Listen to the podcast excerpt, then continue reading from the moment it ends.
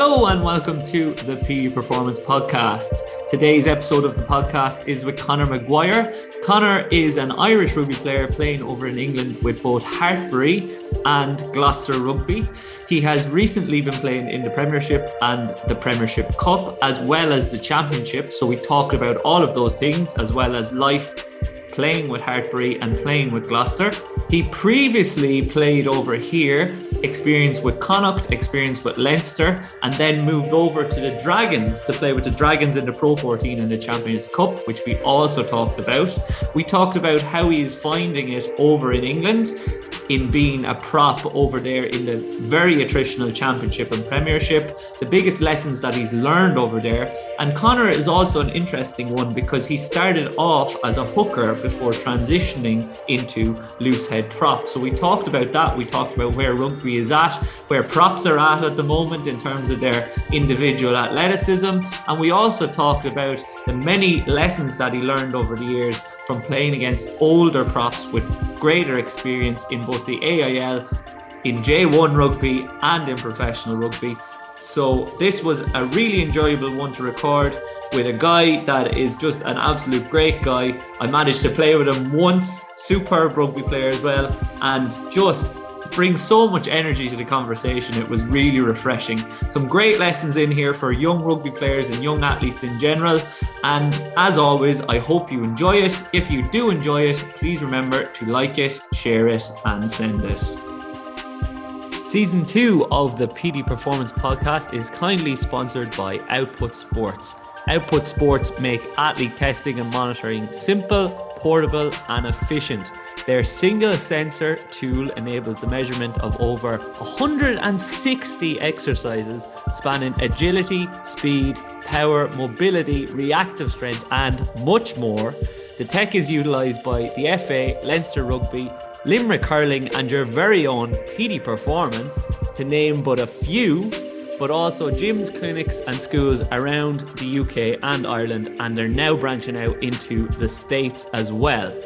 As a listener of this podcast, you can get 5% off with the code PT5, P E T E Y 5. So get onto Output Sports as soon as you possibly can because I am achieving great things with my sensor that I've been using so far this season. I've had great buy in with my athletes and I've been using it myself too. And I gotta say, it's a lot of fun. So contact Output Sports with code PT5 to avail of your discount.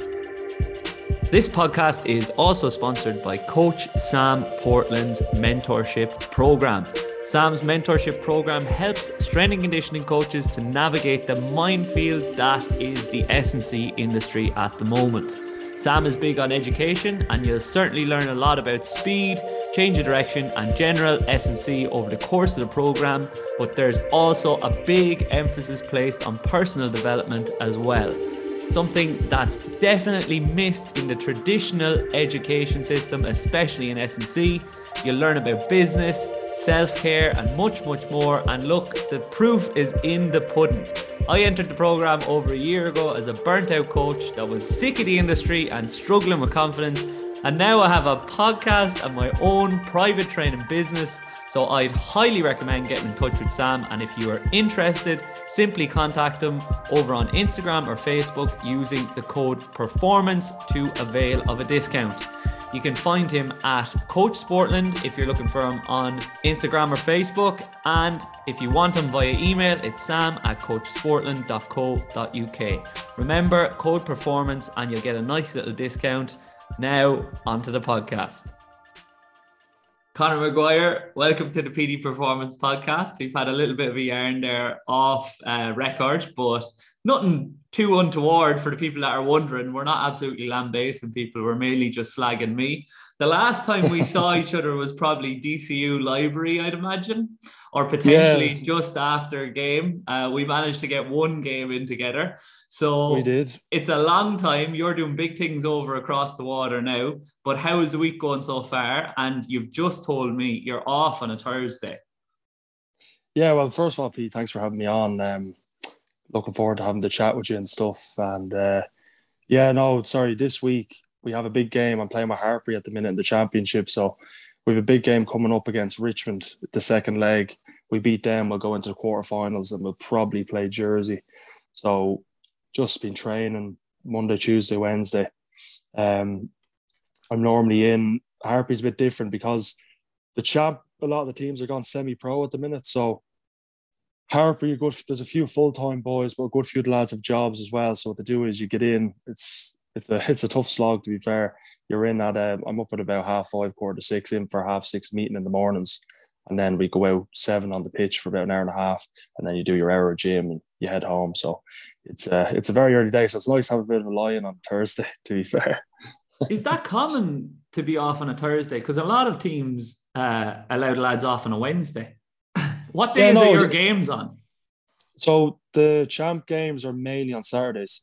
Uh, we play similar to AIL, like we play a half two on a Saturday most games. Um, you get the odd Friday night one, but um, no, Harpy's one of the definitely the unique places I've been to. Um, even there with Gloucester, they'd always have a Wednesday off. Um, to be honest, most professional setups, yeah, I've been involved in all have Wednesdays off as well. So it's uh, yeah, it's it's a bit different having the, the Thursday off. To be fair do you like having a Thursday off as a, a welcome change? Like I know it's a bit different, etc. But like I, su- yeah. I suppose you're just going in tomorrow then for a team run, and then you have the game on Saturday. That's that's probably the only good thing about it. At least I know by right by Wednesday I got all the kind of hard stuff done, and then I can just chill. And as you know, like a team run is pretty chill as well. We don't well, it's a little bit different Harpy because it's the first place I've ever been where we actually do some live scrums in our team run as well. So it's a, probably a bit more than a team run, but um, to be honest, you're in and out in 40 minutes and it's grand, like straight home. So uh, definitely a bit different, but definitely a bit more chill than after the Wednesday in the week. What is the rationale between the live or between or for doing the live scrums on the team run? Is it because you've missed a day of loading on the Thursday. So it's like, look, it's not going to hinder us too much to get this in today. Um, uh, or is it something to do with the fact in the championship from talking to Oisín Heffernan, the squad sizes are quite small, uh, as well as the subs, if I if I'm correct. So you have to be tuned in and ready to go and ready to rock and roll if you're a front row player on the Saturday. Yeah, no. So pretty much a Harpy, like they're Harpy are kind of known to be much more of a younger club. Like Harpy are club to get a lot of loney lads in from Gloucester, Worcester, Bath, and um, Bristol. So they're kind of four teams that really load up a load of young lads to Harpy. So sometimes you mightn't get a lot of them lads in until the team run. So we might only have like on a Tuesday and a Wednesday sessions, you might only like be scraping and not even scraping two full packs. So you might only do like six on six and be more like technical stuff. And then we, because we, or we might do a lot of scrum machine stuff. And then we really only get to do a couple of lives on the Friday because that's when we actually get a good few of the lonely lads in. So that's more, I think, the reason why they do it. At the odd time we do get full eight on eights on like a Wednesday and we have a good crack and stuff. But and Harpy are quite good. They have the BUCS competition. Don't know if you heard about it. It's university rugby. It's quite big over here. So they're finished now, but we do at the odd time do a couple of unit sessions against them because obviously they have loads of numbers for us as well. And normally on a Monday we go in and we do live just mauls and lineouts against them, which is good. But definitely um mainly I just think it's a small squad thing and just getting the right amount of numbers in. They all seem to show up on a captain's run day, so it's the easiest time to get it in. I think. Is it difficult for you as a prop though to yeah. just turn out the last like on a Friday, you have a second row come in or a hooker come in that hasn't been beside you all week, and then you have to put it together Friday for that Saturday. Is that ever a challenge? It is a little bit like at times, definitely, I, would be lying if I didn't say it's a bit frustrating. But I think you learn quite quick to adapt. And I, when we kind of do a similar process, the, the reason why I think I don't find it too bad is that at least we actually get a couple of setups and get a couple of hits in on the Friday. So it makes me feel a lot more confident actually going into a game. And we haven't been too bad with the hookers, like mainly the the two hookers we really have all season and Harpy have just been a Harpy all season. So that's probably been we've built up probably a good relationship in the front row kind of thing. But um definitely likes of like second rows and stuff, they do seem to change a good bit in back rows. So it's not it doesn't affect me as much. But um, no, hundred percent. There has been times when you get the odd boy coming in that's a new hooker, and I have to try and adapt. And yeah, it, uh, you have to almost learn on the on the job. You're talking in the bottom of the scrum, so yeah. Yeah, speaking to chats. Yeah, know, exactly. That's what I'm saying. I'm like, get your shoulder up, or you know, you have to. But that's the thing. You you do your first scrum or two. You know, from probably speaking to like Oisín, and I think I've just learned that right, the first one didn't didn't go as well, or we did well, or whatever, and then we know right, we need to do this, we need to do that. So it is a kind of thing where you're problem solving a little bit on the job. Um, but yeah, that's that's really it to be honest. That is the job, I suppose. But I would imagine that you are quite good at doing that problem solving quite quickly now because it wouldn't be the first time yeah. that you've been thrown into a setup of lads that you don't really know too well and you have to adapt on the fly. No, hundred percent. Like I was I was only laughing with um, one of the lads last week. I remember I was playing with Old Wesley in the AIL, and uh, I was playing. I was a freezing cold day. We were playing up in Navan, and we got a good win. And I remember literally going home that evening and uh, getting a text from my agent saying that Dragons uh, want to know can you come over? They have an injury crisis. They need uh, you to play Loosehead on the weekend against Treviso. I was like, Shaney from going playing Navan to getting thrown into a Pro 14 game. And I had to, they flew me over on the Wednesday morning. I had to, um, I had to literally learn line out scrums, like everything so quick and like try my best to build some relationships with like the hookers and the props. And yeah, it was, uh, it was, it was very quick to be fair, but it was fine in the end. So I'm well used to it, definitely. I think Navan might have been a good schooling for the attrition as well. There'd be a few stray elbows and fists going astray yeah. in the bottom of rucks there. So got yeah. you prepared for the Pro 14 fairly quick. Um, I wanted to ask you about that though. So, like, yeah. when you were going into that experience with the Dragons and going into that game, like, you're obviously limited in what you can learn for a week, in a week. So, like, oh, yeah what did you focus on in that game? Did you just pick like two or three things and say, look, I'm just going to do these 100% and hammer the basics and then let everything else figure itself out? Like, because learning system of play, etc., like, and getting on the ball might be quite difficult there when like things could be changing on the fly and you're not used to what the nine and the 10 are going to be doing on the field. Uh, I think for me, Pete, it was kind of a thing where I knew like if I'm on the bench, you'd be lucky to get anywhere from like 10 to 20 minutes, depending obviously how the game went. Now, to be fair, Treviso actually ended up beating the Dragons that day. They put out a very good team. But um, my main focus was I knew there wouldn't be too much pressure on me because I came in such last minute, and people on the squad and the coaches knew like it's very hard for someone to like know how like to know systems and everything when they're only in like two or three days before the match. Do you know what I mean? So um, for me, I just said to myself, to be honest, like just focus on the basics, as you just said there. I said, focus. I, I remember coach once said to me, you know, be set piece focus as a prop. So I just wanted to mainly focus and get my line out detail right and to scrum well if I got a chance to do a scrum. Um, and carry and not look to be the big superhero, just do my job well. It's my first ever time playing at that level. I never played a pro rugby match before that. So uh, and then I got chucked in, I think, for the last, I think it was 17 minutes. My parents were there in Rodney Parade. Um, it was unreal feeling, to be fair. But I remember first carry, I got on the ball, like carried, and I just felt like a little crunch in my ankle. And um, I got a really bad ankle strain. But no, I, I strapped it up and I stayed on because I said to myself, Janie, I don't know when the next chance I get to do something like this. So I'm not coming off after making them come all this way. Yeah, well, it sounds like everybody had great patience with you there and were very kind of accommodating to you coming into the setup, etc. But it had to be pretty nerve wracking for you because, as you said, you're going into your first professional rugby game and you're still technically on trial at that stage. Am I, am I correct in saying that? No, no, you are. And to be honest with you, I think what gave me a lot of confidence was I obviously I trained for a couple of months with Connacht and their first team, and I was kind of like travel reserve for two or three their Pro 14 matches. So, and then I was injury cover for Leinster for a couple of weeks when they had a few loose heads missing. Cian Healy got injured in the Six Nations, and that was a great experience to train with them for kind of two months.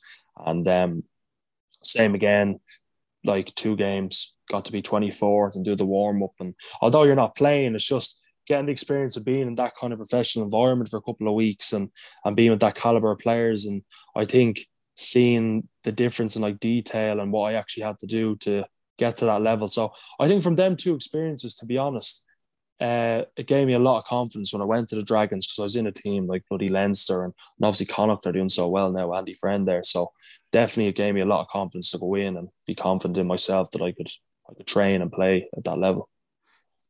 So you, you just said there that you're traveling reserve for a couple of teams in a string of months together. Like, yeah, it was, it was how difficult is that? Like to go as traveling reserve because you equally, as you said, you're not playing, but you have to have the mentality. Geez, I might be playing here.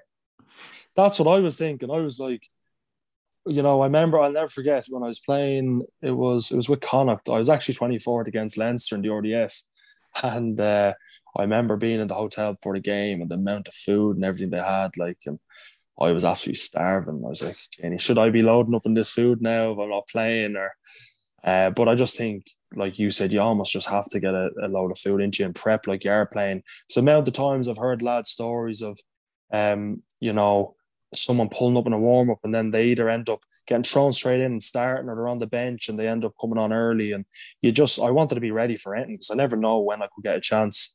So, no, I, I did, to be honest with you, I did prepare if I was playing because I just think you have to, to be honest. Absolutely. And then if you don't get on, what occurs then? Are you out on the pitch afterwards doing the tempo runs that we always see? Are you one of those because you're after carb load before the game? Well, nah, to be honest, I'm in the dressing room pizza, getting ready to go to Coppers. no, uh, no, um, yeah, no, they to be fair, they do always make you do like some like there's a mass runs and yeah. stuff like that and a lot of shuttle stuff. So oh no, I definitely get out and do some kind of thing, Janie, or the belly be be grown for the then roof. you get the pizza afterwards. then I got the pizza afterwards, yeah. so, like you've touched on there that you've been in with so many different setups. Do you think you're good now at getting in and connecting with a group almost immediately because you've been forced to do it so many times down for the last three, four years? Like, yeah, like I'd like to think I'm a I'm a people person and I'm quite easy to get along with. Um, uh, or it's just a thing where they get sick of me and they throw me to the next team. I don't know. but um, to be fair, I think rugby. I'm only talking for rugby because it's like that and Gaz one the only sports I played. But rugby, the the teams always seem to be very welcoming and and they have good like family cultures in them, especially when I was with Connacht, Leinster, and a lot of the Welsh lads at Dragons as well when I was there. Um, and um, and same again going into Con- uh, Gloucester, like a lot of the senior boys would be like Billy Twelvetrees, them lads would be coming straight up to you and chatting to you and just make you feel real welcome and stuff as well when you don't. Because it is daunting. You're going in, I'm like, fuck, I know none of these lads. Who do I talk to? I'm looking around trying to, like, oh, there's the props. They're probably my best bet. So I was just about to ask you, do you uh, just go straight front row union when you go in? Oh, I think sometimes I kind of do, but um, just whoever I think is acting kind of friendly to me and chat to me, I just be like, right, I'll stick I'll stick with them for a while and and uh, and see what happens. To be honest, but no, I've always been fortunate that they're always good lads, always around in every club I've been, and they've made it quite easy. You always get the few good sociable lads, and they're sound. So I never really had a problem with that, to be honest with you.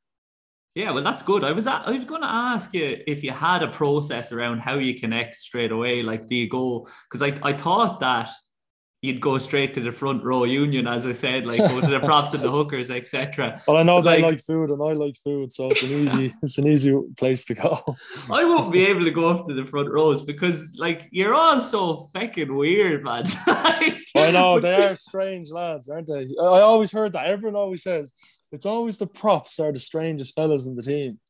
I don't know what it is, but definitely, yeah, some of the strangest lads I've met are definitely props they're always sound. Though. They're always sound. It's oh, so there's sound. A, there's a there has to be a touch of madness there to be always, like, enjoy going just... into scrummaging all the time. Like that, I don't know how a prop enjoys playing rugby. It's weird. Like I've met I've met ones that you chat to them and then they're like they're mad into like bloody Warhammer, like all these mad games and you're just like, Jenny, like these are the most random group of lads I've ever met in my life. Like just it's just extremes and loads of different things. It's nuts to be fair. But yeah, it seems to be always the props that people always think are the strange fellas. It makes sense though that they're quite extreme, given that the way that they have to play the game is quite extreme as well. Like, because it's just the commonality Definitely. is it's a group of lads that just love smashing other fellas. Hundred percent, and like you, you, I don't think anyone would be the full bag of sweets throwing their head into into scrums full on 24 7 you know like it's a lot as you know as an S&C coach like the amount of like power output and stuff going in to every scrum it's bloody yeah you you your neck is definitely in bits after it but um oh they're definitely they're definitely a rare a rare breed the props to be fair so you just touched on there going into Gloucester, and you your Gloucester debut in the Premiership Cup, was it? Um, a couple oh, I actually, ago. I actually made it last year in the Premiership. Oh, sorry. Yeah. So, so I played against. Um, I got what was it? Oh, I played against Newcastle Falcons. That was my Prem cap last year. Got a couple of minutes off the bench at the end, so that was nice. It was in Kingsholm, and it was kind of weird because like it's over COVID and there's no fans in the stadium, so you you run on and all you kind of hear is like your own bench kind of screaming for you. You know what I mean? So it is pretty funny to be fair, but nah, it was still like proud moment, and I was lucky the match was on uh, BT, and the family got to watch it at home. So it was it was cool to take off that I got the finally got the prem cap under my belt and stuff, you know. But you were back in then a couple of weeks ago, weren't you? you I was back in a couple. Yeah, because I'm kind of on like a, uh, I'm kind of like on a dual reg this season, kind of with Gloucester and with Hartpury, like playing both. And I won't, to be honest, like I won't actually be staying around with Gloucester for next year because of the budget cuts. The budget for the Premiership has gone right down, and obviously they're big at EQP players now. So mm. I'm obviously not English qualified, Jenny. I don't think it's another like four years. It's going to be a long time, to be honest. So unfortunately for next year, I won't really have an option to get into a Prem squad. But um, I definitely have hopefully a couple of options in the in the champ and stuff, and I'm just gonna kind of weigh everything up and see. But uh, oh, Gloucester, yeah, no, it's been a great learning for me there, and the setup is unbelievable, and and to still like be knowing you're playing well with Hartpury, and then you can be called back in for matches and stuff, and get good opportunities like playing Bristol in the Prem Cup is brilliant, and it's good for the exposure as well. Absolutely, and like as I was just about to ask, you must be taking some huge lessons from playing in both with Gloucester in the Premiership and the Prem Cup, like, um, and playing with the caliber of player that you were just talking about there. Oh yeah, no, it's it was been unbelievable. Like I can't like every level I played, I've learned something, and then going into a Premiership environment, I think the biggest thing I couldn't believe like the size of the packs. You know, the packs and how attritional it is, how physical it is, how big the set piece battle is in the Premiership. You know, scrum and maul, and um, especially Gloucester, they've arguably the best maul in the Premiership now. Um, George Skivington, the head coach, he's he's unbelievable. Um, forwards coach, especially and he's got the lads uh, moving that maul very well this year, and it's why they're doing so well, like in, in all three competitions. So, um, no, it's definitely been unbelievable. But I think, yeah, the biggest learn for me in that level was just how attritional the the physicality is, and the especially set pieces of prop. It's just, oh, it's a different animal to be honest with you. And is it a different animal to the championship? Like, is there a big difference in the style of play in both the championship or the premiership? Because we always hear that the championship and the premiership are two of the most physical leagues.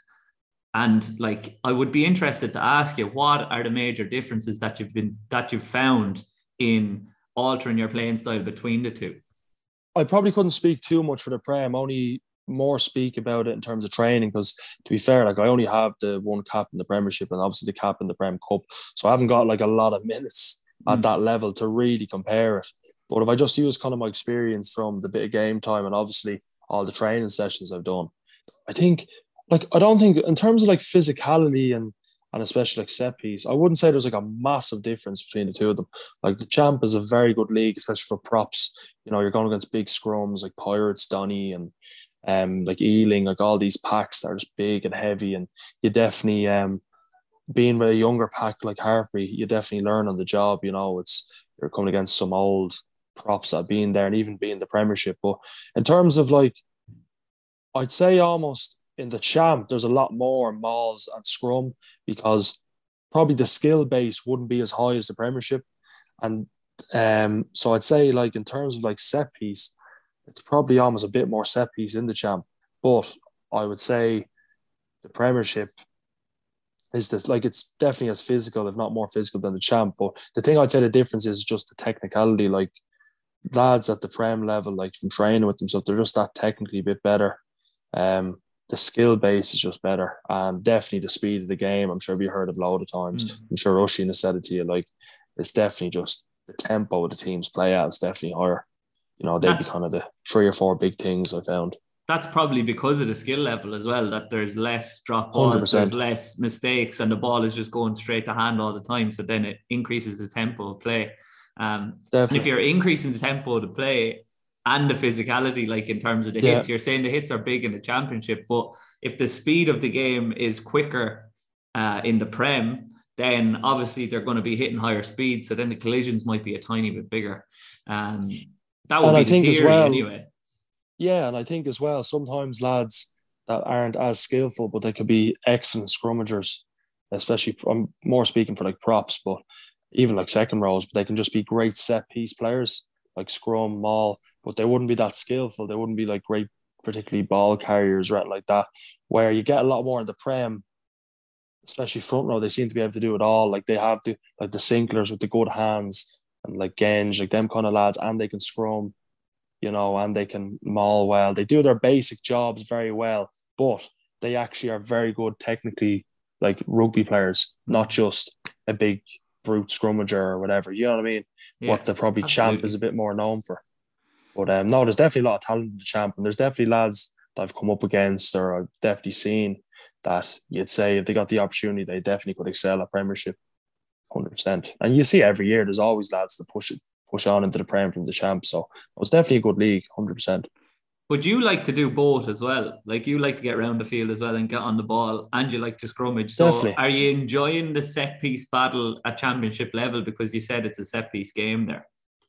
Hundred percent. No, it's been brilliant. Um, like as you know, he, I, when we played at unis together, I um, I was a hooker at the time, so um, I was very late to make the transition. Like I'm what now? I'm almost I'm 25 in July, so I actually made the transition when I was 22 to become a prop. So it has accelerated quite quick for me. So to be honest, the year of playing in the champ, especially with scrummaging and stuff, I've just learned so much because I'm getting so much reps against a lot of good props, and it's just been brilliant. So I've been absolutely loving the the uh, set piece battle, and I think as well it was a good year for me to kind of find the right balance of being big enough and being able to move well.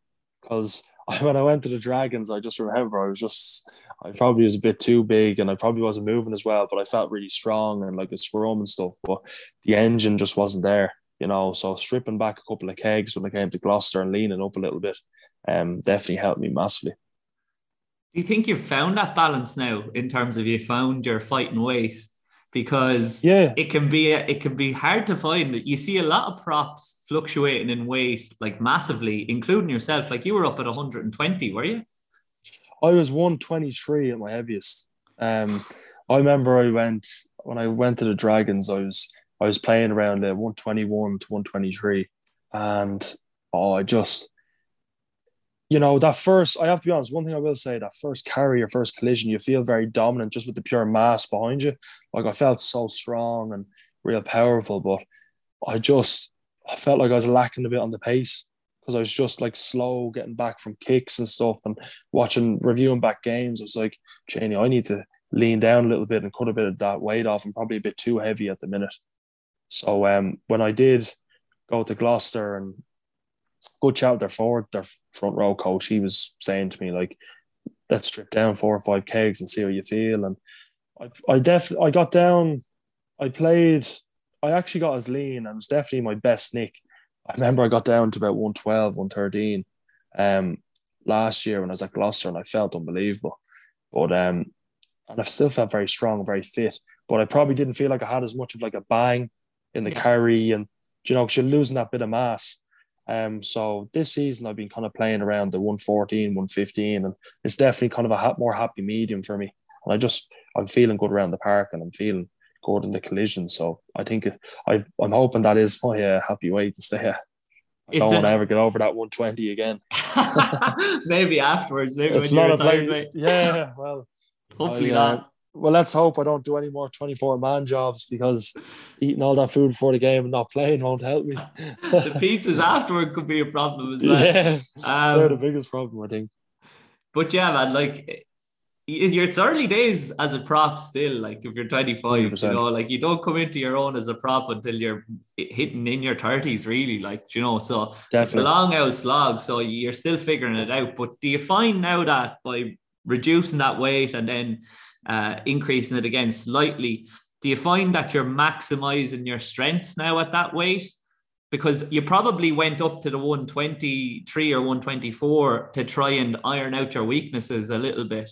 Um, mm. And but as you said there, you were feeling slow and you're feeling like you weren't getting around the field, and you were feeling like your first couple of hits and your first couple of carries were massive, but you were probably tiring fast. So maybe you were losing a little bit of what would be deemed to be your strengths in the first place from transitioning hooker into prop. Definitely. And like one thing I found actually the hardest, it's quite funny talking about now, but probably one of my best things that like coaches would have known from when I was younger. I was always very good over the ball and the breakdown. And then the minute I became a prop, I just like I, I almost just lost it when I became that heavy. I just I go over a ball and I just keep falling over. I just couldn't like keep my balance and stuff. And I was like, what is happening here? but um, I think yeah, almost like because it was just such a massive weight difference from what was it like after the ACL? It was nine months. I went on mad bulk, and it was like yeah, it was exactly 20. I went from 103 kg to 123 in like just under a year. So I put on a lot of good weight, got very strong in the gym and stuff, but I obviously um naturally you put on that bit of fat mass as well when you try gain that quick. So I I definitely I definitely uh, got stuck in. I had no problem eating the bulk diet. Um, but yeah, no, the biggest thing what you were saying there about the collisions and stuff. My I think now let's say when I was 123, I was hitting, let's say 100% is like the strongest I've ever hit in a carry um, in terms of like my power output. But I'd say now, but then I dropped to about probably 60, 70% for the rest of the game almost after the first kind of couple of carries. But now I'm able to maintain that kind of probably 90% for nearly the whole game, 80, 90%. So I'm getting much better repeated efforts, like much better carries over a longer period of time because I'm actually feeling fitter, feeling, you know, that I can be more explosive for longer period of time and not just under fatigue, feel bollocks and just not being able to move. Yeah, absolutely. I think you're going back into the business afterwards, talking about the percentages, but you you made perfect sense to me there. So you did. Um, in terms of how you, you describe that. And like, I think that's an issue with a lot of younger players as well, isn't it? That they think like, oh, if I want to be a prop, I need to be this weight, but not even a prop as well. Lads playing in the center, lads playing all around yeah. the field, they're, they're very focused on the weight that they're at and they can become hyper focused on it and then they can neglect the things that actually are their strong points like you just said like your your 100%. strength on the turnover and your strength over the ball no 100% and i think my thing was uh, i was just thinking if i become as big as i can I'll be like unstoppable and and not not saying that like it doesn't help in terms of like getting really strong in the gym and and obviously putting on that weight. It can definitely like I definitely would encourage young props to really focus on putting on some good solid mass. Maybe not doing it as quick as I did it. Um, it probably wasn't the healthiest option when you're going through a lot of tubs of mass gainer and you're trying to you're trying to get all the extra calories in. But um, no, I think the weight is definitely important, but you learn very quick. It's like you said, finding a fine balance between being heavy enough, but not being too heavy that you can't move. Like I think I was reading something before about Cian Healy there, and was he 127 at a World Cup or something? And I think now his playing weight he's only about 111, 112. And but like look how explosive he is. It doesn't seem to be affecting the scrummaging. And it's that thing of like proper like uh, you know, being the S&C coach and stuff, like the the, the good mass and like him just being pure lean muscle mass, he has a better like probably power output and stuff, and he's just fitter. And he said he's like never felt so good playing prop. So definitely I'd encourage like put on like some good weight, but just take your time and don't think you have to be 120 plus kilos to make as a prop because you don't. No, there's from been my a big, experience. Anyway. yeah, there's been a significant change as well in the in the attitude to props and the attitude of props as well around their S and C and their physical size and their physical attributes. And you just touched on Cian Healy there, but like equally Porter as well. Like I, like he's a heavy lad, but he's a strong lad, but he's lean now because they have to be to be able to Yeah. play the game that the teams are playing. It's not just as simple now for props that you're just going out to scrummage and that's about it. You have to keep up with the tempo play. You have to you have to be first receiver at times. You have to get into Definitely. position to do that. You have to put lads away with passes. You have to beat lads with footwork. So in order to do that, you have to be nearly a hybrid athlete, which has got to be kind of useful for you as well, given that you are, because you used to be a hooker. Hundred percent, and I think for lads like myself, that probably now it probably sounds stupid because I was up to twenty three kg, but lads myself that I'm not naturally like that kind of a framed man. As in, I'm probably naturally hundred kilos if I didn't really try and get heavier at them. So my stature is probably more naturally towards like a hooker. Um, but the way the game has gone and evolved, and it's more like athletes actually. Not saying that lads weren't athletes years ago, but Mm. I think it's more of a focus on like athletes actually making it now. Like you said, the likes of like you can see how athletic the likes of even Porter is and, and Healy, them kind of lads. Um, but it's not just like big brutes anymore. Do You know, like these lads, as we said, and especially from uh, training with some of the Premiership boys, and I'm just mainly talking about the packs. Um, the lads can move, they can step, they can bloody like run over you, and they can throw an offload. It's not just this like I'm here to million a scrum and I'm going to walk around the pitch. It's a totally different game. So definitely finding that becoming an explosive athlete, I think, uh, where probably would have been more dominant than like I don't know, like soccer, Gaelic, them kind of sports where lads were leaner and stuff. But it's definitely, as you've probably seen with the All Blacks and all that the last couple of years, it's massively taken over. It's not as much big boys anymore, unless you're going obviously over to France or something. But you, you, I'm sure you get what I, I'm trying to say. I do 100%. And and there is scope for the lads still that are just a scrummager, but you better be a very, very, very good Oh, scrummager. 100%. You Well, better think be world class. I think the best example of that, and listen, there's no doubt about it. Like, there's still teams out there that want big monster packs. Like, you look at the likes of South Africa, but even South Africa, them big boys can play rugby as well. They can carry, they're just pure freaks, like, do you know. But even if you look at the likes of the French pack there, that big Antonio fella, like, what's he? I think he's like 140 odd, 150 odd kilos. And, but the chap, he doesn't do a lot else, I don't think, around the park. But one thing I'll give it to him, he is a hell of a scrummager. And um, yeah, I'd say you'd have a very interesting day scrumming against him, to be honest. Just just a, that pure mass just coming down on you. Like I tell you, you'd want to have a big L second row and a, a back row behind you pushing. Yeah, absolutely. But in fairness to him as well, like he does last a significant amount of the game. Oh yeah, no, there's no doubt he doesn't have an engine as well. That's what I mean. Like I'm not saying he's the biggest like Oh, no, football player or, or like he wouldn't be as dynamic as like a Healy and stuff, but or even a Furlong. But like one thing I'll give him is for I don't know what how the French are training their players, but even their big lads can seem to last 50, 60 minutes, no Mm. bother to them, and still like scrum and and maul and perform at that level for that long a time. I think even their their second row there, the the Safa fella Hmm. that's playing for them, the big huge uh, second row from Montpellier. Um, like he's putting in 70 minute shifts, just nailing lads. And they were saying on the bio there he's 130 kilos. I just it's, it's just unbelievable how, how they can do it. Like I sometimes at 60, 70, I'm running around at 115 and I'm blown. And then these lads are 15, 20 kilos heavier or even like heavier than that. And they're just lasting at that kind of a level. So yeah, it's very impressive to be fair. But like about eight to 10 years ago, we got to a stage with rugby where it was we want the heaviest pack that we possibly could have. And a lot of lads were getting whipped off at half time. But as you said, now it's changing like that lads are able to last 50, 60 minutes. And although they're still heavy, they might not be as heavy, but at the same time, they're powerful. So Yeah. it's not just all about weight, it's about weight that you can use and it's about being powerful. And a lot of that comes down to how they're training on the field.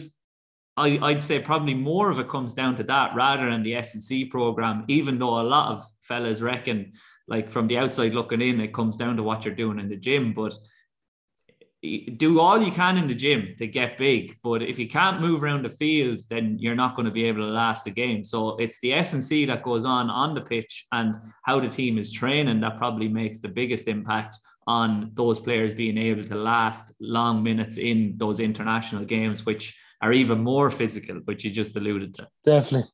And I think as well, a lot of teams are doing they all they do this kind of motto. I know it was big in Leinster when I was there. It was this like train to play. Mm. Um and it's almost like in a way they almost make training harder than a match, as in it's like no rest, high intensity, like 15 on 15, unstructured play. Like it'd be like they'd say grab tackle, but the boys be throwing in the odd shot tackles as you get all the time. Uh, but like when you're doing that for like 30, 40 minutes of a session and you're doing that two or three days a week, that kind of structure against top class players, like it's going to build hell of an engine on you. Do you know what I mean? Because it's not just like you said, doing some mass runs, which all this stuff helps, but it's actually playing at like even a bit above a match pace and you're actually doing it in like a proper game of rugby the way you would in a pitch. So you're simulating what you'd actually do on a pitch, mm. which is probably the best way. I don't know. I'm not an S&C coach, but I'm guessing it's probably up there the best way to actually get rugby fit, doing that it kind is. of stuff. Absolutely. Like the best way to get fit for the game is by playing the game or as close to the game as possible. And even if you can play at a higher intensity to the game, yeah. then that's going to benefit you too.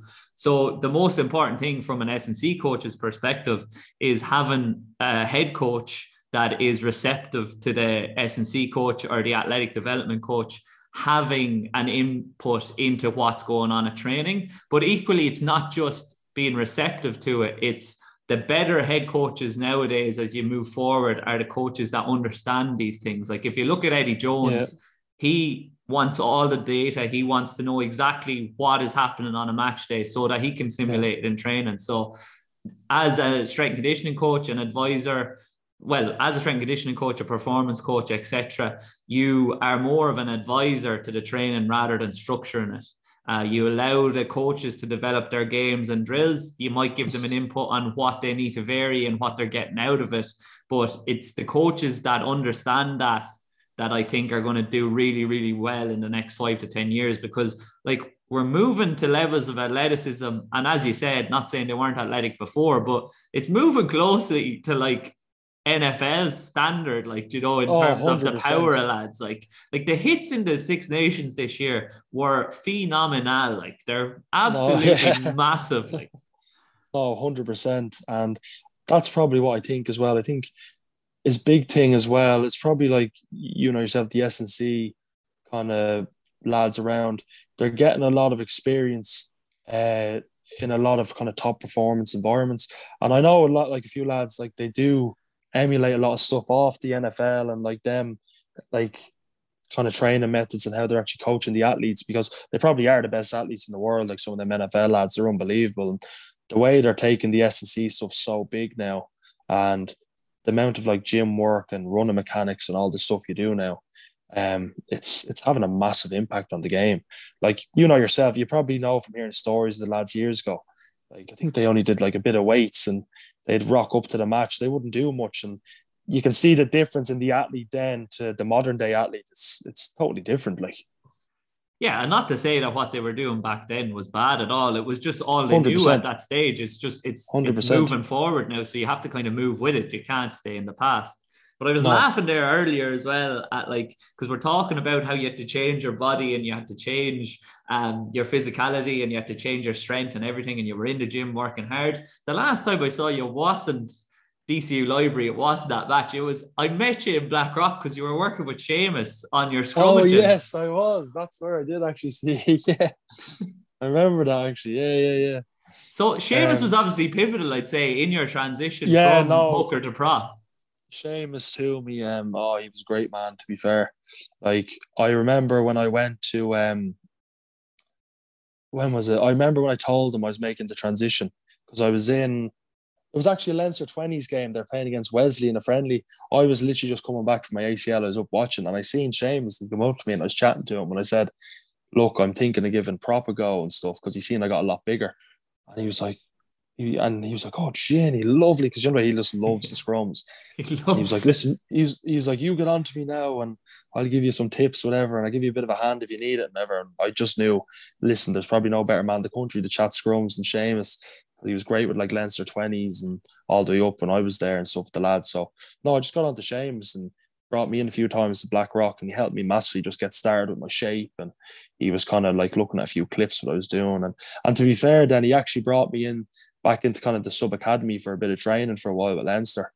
Um, got me back in doing a bit of stuff there with Peter Smith, and they let me do a couple of like.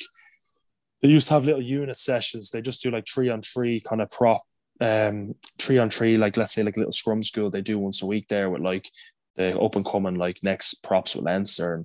And to be fair, one of the days I went up, it was like, you know, Ronan Kelleher was there. I'm pretty sure there's Dan Sheehan was the other hooker there. Um, you had like myself and Roman, who's in Munster now. Like there's a few, mm. like few of them lads, like as you know, especially them two hookers, like they've all pushed on to the big things now. So it was just good that Seamus like brought me in. I got to do a bit of setup stuff and and then I used what I learned from him into the AIL games and definitely paid off. So no, I have a lot to thank to Seamus. To be fair, Seamus to me, he was he was brilliant for me to start me off and get me going. Um, and uh, yeah, there's there's no better man that I think loves a, a scrum. he has all the tips and tricks. I've seen him like he just he knows how to manipulate body weight so well with lads. Like lads that are oh. far bigger than him, like and younger oh, than him, and you're just going up yeah. against him. He just twists you a tiny bit and you're gone. Um, but um, going into that now, like, was there anything you look back on and you think like, geez, I was a bit naive about that? In terms of the training and stuff, yeah. is it or in terms of that um, transition from hooker to prop? In term, I like naive. I probably say definitely the the naive thing. I probably say is I thought it would have been an easier transition, quicker. Now I have eventually transitioned and learned what I had to learn, but I knew it'd be a challenge. But like, I didn't realize I probably was naive to think that just once you're strong, you'd be a good prop, which it helps. But I learned very quick that there's even lads that like some boys have scrummed against before, but they just know like little tricks their arms. They pull you down. They do all things. I'm like, how did he do that? Or, do you know what I mean? I was thinking I'm going through this fella, and I think I learned very quick that I had to learn the technical stuff, you know, and I had to actually become a good, technically good scrummage and prop, and not just a big, strong bruiser. And obviously, if you get in a good position and you're strong, it's going to help massively. But like, it's about how can I every time I scrum get in the best position possible and manipulate the other tighthead or stop him doing certain things so that I can get an angle on him, whatever.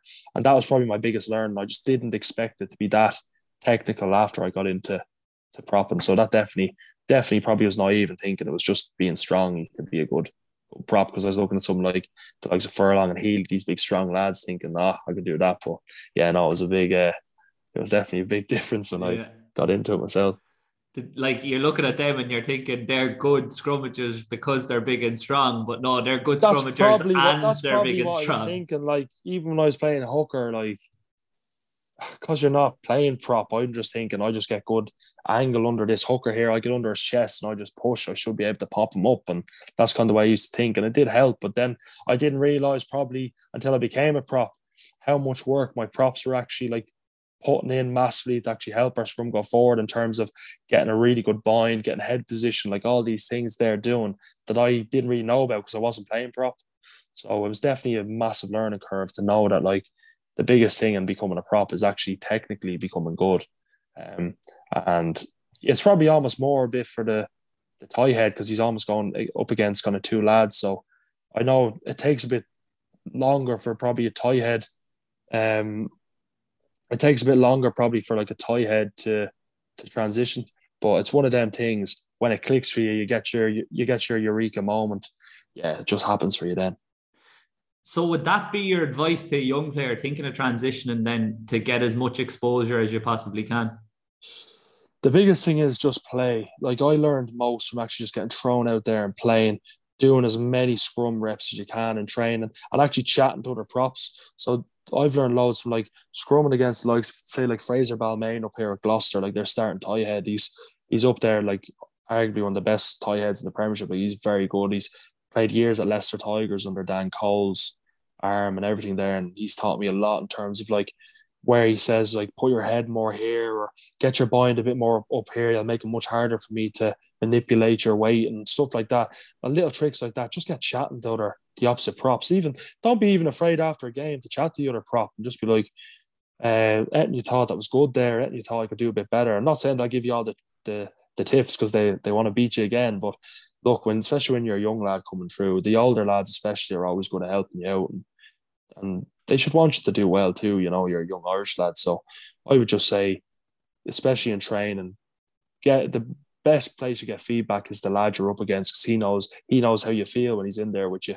And just actually get some someone to record your setup and your clips. But the main thing is get yourself playing some matches. Get even I started off, I'll never forget my first game of prop, I was playing J1s. Like I was playing J1 rugby. It was against uh, Naas, J1's game. And like I definitely didn't dominate my first scrum and I came straight into it. Like it took me a few weeks to get the hang of it because it just felt weird. And then I was playing like Lansdowne J1. So I actually did play a couple of J1s games before I got into even being able to scrum at proper AIL level. Do you know what I mean? Which, as you know, AIL is a very good level now um, 1A and 1B. Like a lot of great lads go there week in, week out to play AIL or play Pro 14. And I just seen playing Navan to surviving against Treviso. I think it, uh, it worked all right. yeah, exactly. I was going to ask, yeah, I was, I was thinking like there's probably more value from the way that you're saying it there in playing against older props than there is against playing against props at your own age level. Now, not to say that there's no value of doing that, but like you were thrown into the AIL quite young, like so. Do you think like for a young player going forward, your advice would be say get experience against seasoned vets in the scrum because that's where you're going to learn the most because they've been through it all.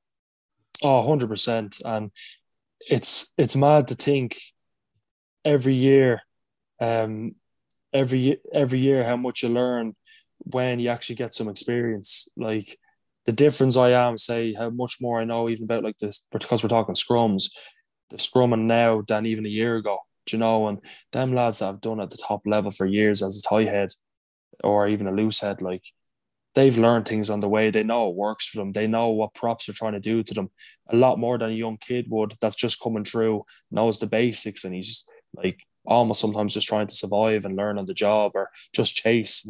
And that's the thing. Like sometimes I was thinking like you chase the scrum every time you mill someone, but like I didn't know that you had to be very patient, know when the right times to go. Because if you go, you could put the whole scrum off and you could actually get milled. And that's probably what someone that's a mature prop would know over a lot, a lot better than a younger lad.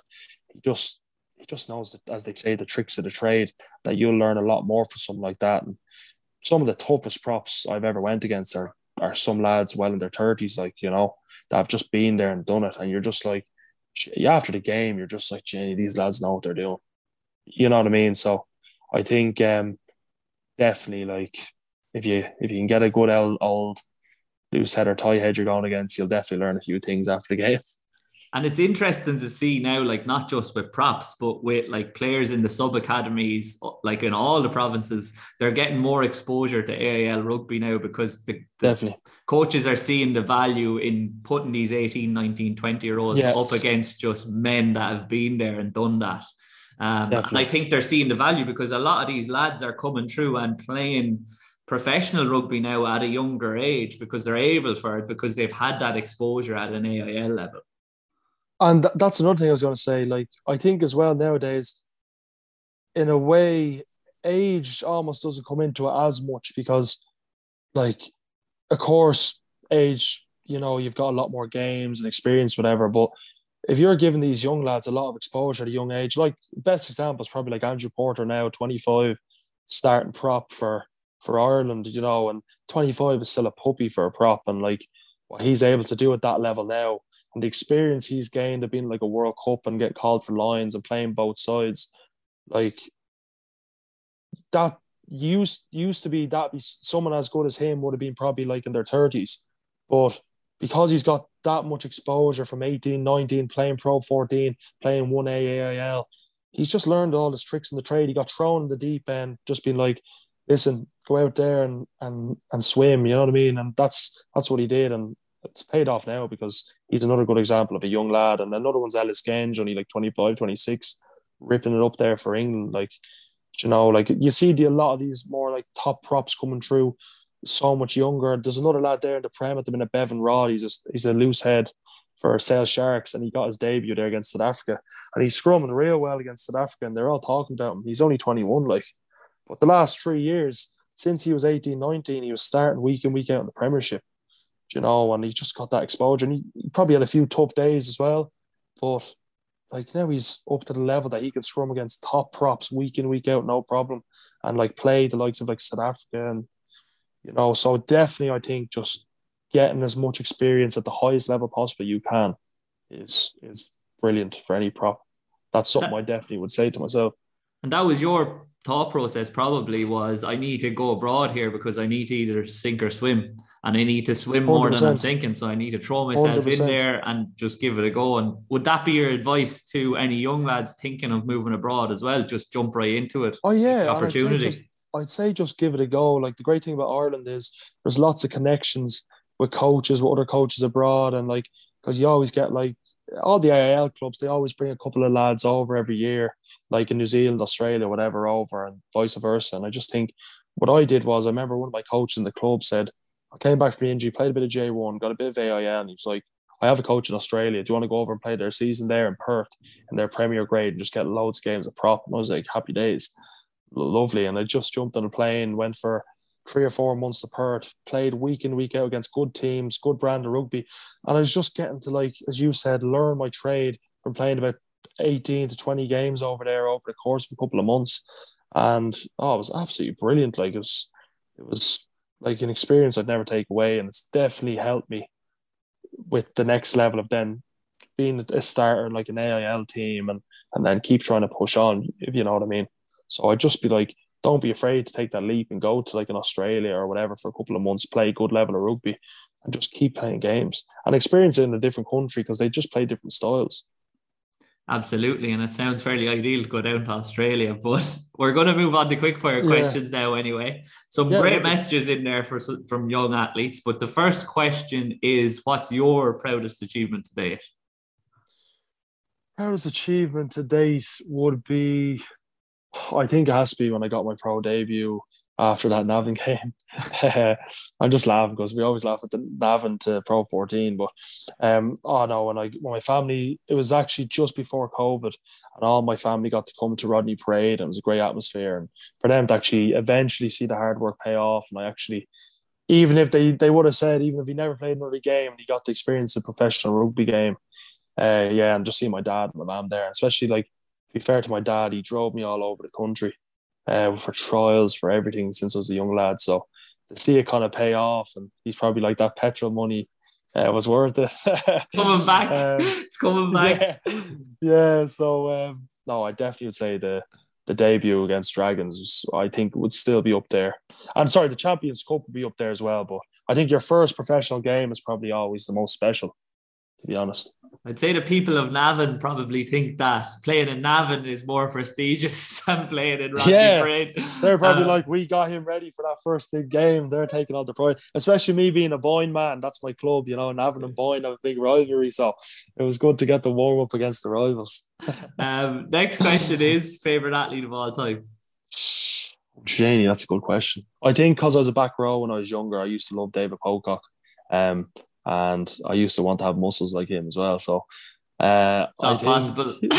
not not yeah. I quickly learned that it's uh, more the genetics comes into that than actually trying to build yourself in the gym. But um, no, from what I remember, himself and probably Jason Robinson, the England fullback, probably my two favorite athletes since I was a kid.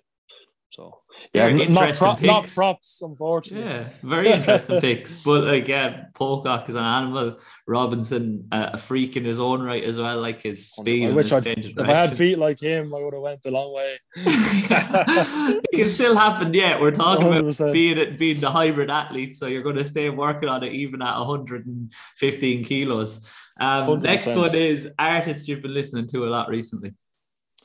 Janie. Um, on the Spotify, probably you caught me a bit off guard here. Uh, I always like a bit of Ed Sheeran, so I'm just going to say Ed Sheeran.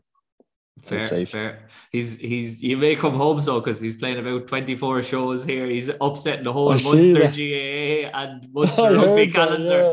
That, yeah. um, who's going to play you in the movie then?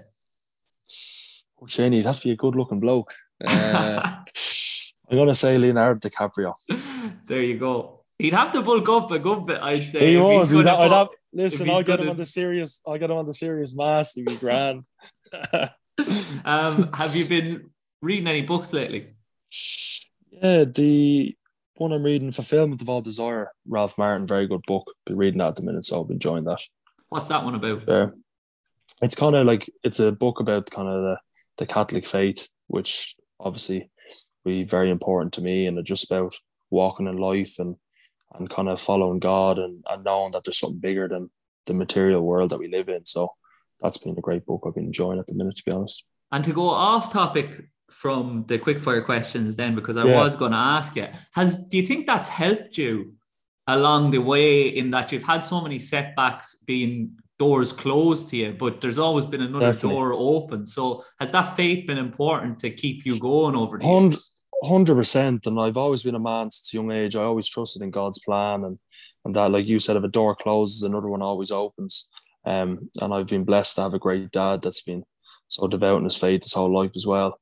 Um, and just I think the biggest learning I found with rugby and with my faith is like knowing that sport doesn't define you. And I know that's a bit cliche. You hear that getting thrown around a lot and stuff, but it's been so big in my life that, um, like I'm a firm believer that you know that God defines me and and that's what I live for something bigger than just something material that will end one day like rugby. You know, I won't always be getting to eat all my food for the games and, and getting on the pitch. So definitely just yeah, living for that uh, bigger perspective in life um, and knowing that uh, you know material things, the happiness with these things don't last forever.